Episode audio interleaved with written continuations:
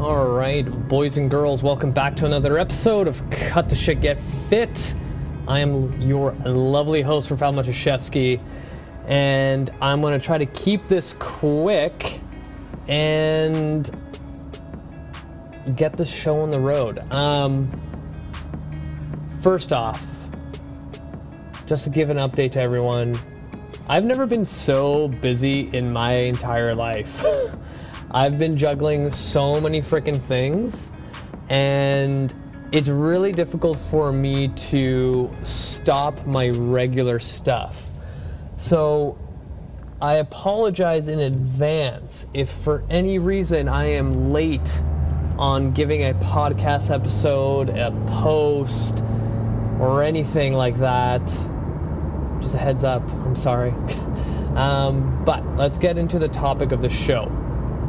I put out a post this morning about um, how the scapula moves in space when you, you know, utilize your arms for a certain motion. Now, um, to give an example of this, one, I would love for you to go to my Facebook or Instagram and look at the post to get a little bit more context. But we're gonna play, you know, imaginary as you listen to this, or if you're watching, um, you'll have a little bit better of concept. So, if I am standing and I raise my uh, arms up, my scapula's angle changes, right? And that makes sense. If I'm just standing with my arms by my side, my scapulas are in one position. But if I end up lifting my um, arms up overhead, my scapulas have to move in order to make room and, you know, um, influence other things for my arms to go up. So, my whole post was about, you know, with people that are your everyday Joe that sit all day. And here's a good example I'm literally sitting in my car. In order to keep my scapulas, say, let's use the term neutral, whatever the fuck that you want to make that mean. Um, so if I had to like sit up straight and retract my shoulders, I'm in like perfect, perfect posture, and I'm using air quotes, and I'm in this like chest up, proud position. You know, my scapulas are in a more centrated position, if I have to use a term. Whereas if I'm just sitting normally, you know, hunched over in a rounded position in my car, my scaps have moved into a rotational position because my actual glenohumeral joint and shoulders kind of going forward like this.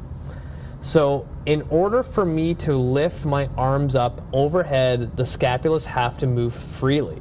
In this position, it's really hard for them to do that. And I always do this exercise with clients, patients, and new coaches to understand how our posture can influence other body parts. So, right now, whatever you're doing, like go into a forward posture, like if you were on your laptop or your phone working at your desk, and then start trying to lift your arms overhead. You find really quickly that you get to your end range quicker than usual um, if you were like say doing a dumbbell shoulder press.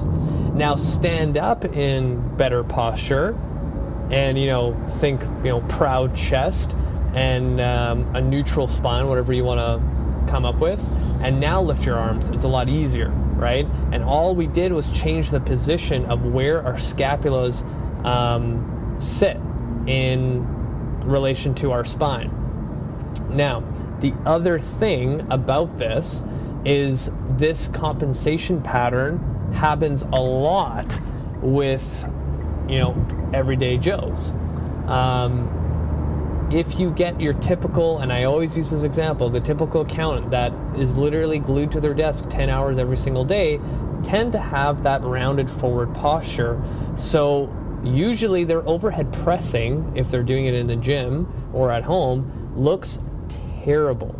Like they can't get to that full extension. Now, here's another interesting like trick. So let's go back to our forward rounded posture with our shoulders. lift your arms up. Yes, there is a restriction. Now, in this forward rounded posture, arch your lower back as much as possible and now lift your arms up. Guaranteed, you got your arms straight overhead. Now, this demonstrates a compensation pattern that so many people do um, in the gym, right? They're giving them fake overhead mobility and they're compensating at their lumbar spine. Because anytime you arch your lower back, you get fake um, thoracic extension and fake uh, shoulder flexion to do exercises like a barbell press overhead.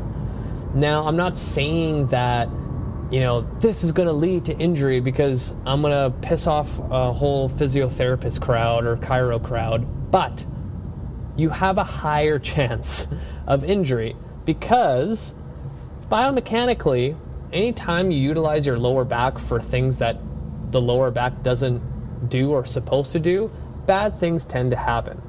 And, you know, I got a question about this that, you know, um, how often does this lead to this to like injury? And i'm like honestly it's hard to quantify that because they haven't done you know a specific study with thousands of people with all shitty posture that all work out that like there's just too many variables. But it's safe to say that when you don't utilize your joints the way that they're designed and then place a load over top of it then it's going to fuck up some shit. And um, my answer that to that person is that like our clinic is attached to a gym, and I would say 90% of the general population have some sort of rounded forward posture with their shoulders and have no business pressing overhead. And anytime the gym goes through a new phase of programming and say there's a shoulder heavy day and there's a shit ton of lateral raises and overhead pressing in the clinic we end up getting a lot of anterior shoulder pain people. And it's like well no shit. Like it sucks. And sometimes it's not just the shoulder it's the lower back as well because they're compensating uh, for their lumbar spine to get more overhead mobility when they don't actually have it. And I tell this to clients and patients all the time, every single day. Our body is really good at um, manipulating movement and adjusting accordingly to give you what you need, right? So when I use the functional movement screen and do the active uh, straight leg raise all the time, what I am looking for, I don't even look at anything else in the body. I'm looking at the opposite foot. The moment, like for example, if you were lying down on your back and I told you to lift your left leg as high as possible towards the ceiling until you couldn't go anymore, a couple things will happen. You will find that when you get to your end range, your entire right leg will be um, pointing towards your right side. What this means is when I start people in the anatomical position, lying on their back, and they have their feet together, toes point, point uh, I can't even talk. Toy, to, wow, I'm having a rough time speaking today, guys. Um, having your toes pointed towards the ceiling, um, and then actively getting you to lift your left leg. As you get to your end range, your body goes, oh shit, you don't have any more flexibility to lift this leg. So I'm going to give you fake range of motion by opening up the right hip and tilting my right foot to point towards the right um, wall. And that opens up the hip to allow more hip flexion and, you know, if you had shitty hamstring flexibility, to give you a little bit more flexibility to, you know, lift the leg right? Our body does this all the time. It will find other ways to move um, if you lack mobility, right? And sometimes it's a good thing. So in sport, like if you look at the best like running backs in the NFL, right? The way they run and cut, like their body will contort into different positions to get to their main objective, which is the end zone. Like watch slow mo tapes of how a running back runs right? Like they have to cut all over the place, and the body goes into so many different positions and weird acrobatical like things, right? So in that case, that works really well. But Joe Blow with zero hip mobility and shitty shoulders trying to do a barbell back squat, it's not going to go to their advantage. You know, they will be able to squat with um, shitty form to a certain point until something starts hurting or they hit a plateau and they can't go any heavier because biomechanically it's not allowing them to. Right? So, where am I going with this? With my post, I always try to showcase how one piece of machinery in your body can influence so many things. And if we take the time to actually address the issue at hand, so many things are going to kind of just fall in place. And I see this all the time when I train clients. I do a thorough assessment. I give them a program designed specifically specifically for them. Wow, I'm having a tough time talking. Um, and then they follow it religiously for like three months. Their aches and pains go away.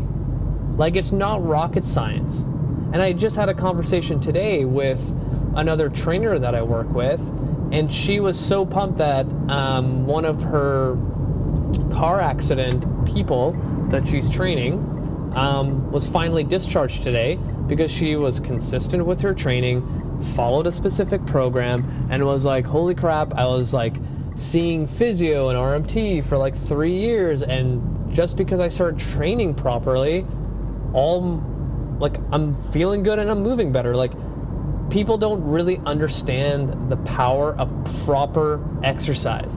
Like it's one thing to join a class and do a group session, group CrossFit, whatever the fuck you want to do, and you know, sweat and burn calories, but it's a whole nother realm when you have a professional working with you and understanding your history and how your body moves and then utilizing that information and creating a specific program. Like your mind will be blown how much progress you'll see. Man i went on a good rant and did not speak properly at all. Um, i'm going to end it there nice and short and sweet. Highly recommend you go check out that post to get a little bit more context. I've been posting a lot of stuff on anatomy because I've been going down this giant rabbit hole and people need to know more about their bodies and how it works. So, thank you for listening to me ramble. You guys are amazing. Thank you, thank you, thank you. Um, hit the show notes, add me on Facebook, add me on uh, Instagram because I post a lot of stuff that's not, you know, easily viewed and listened to unless you have a physical phone in front of you. Um, thank you again. You guys are awesome. Until next time.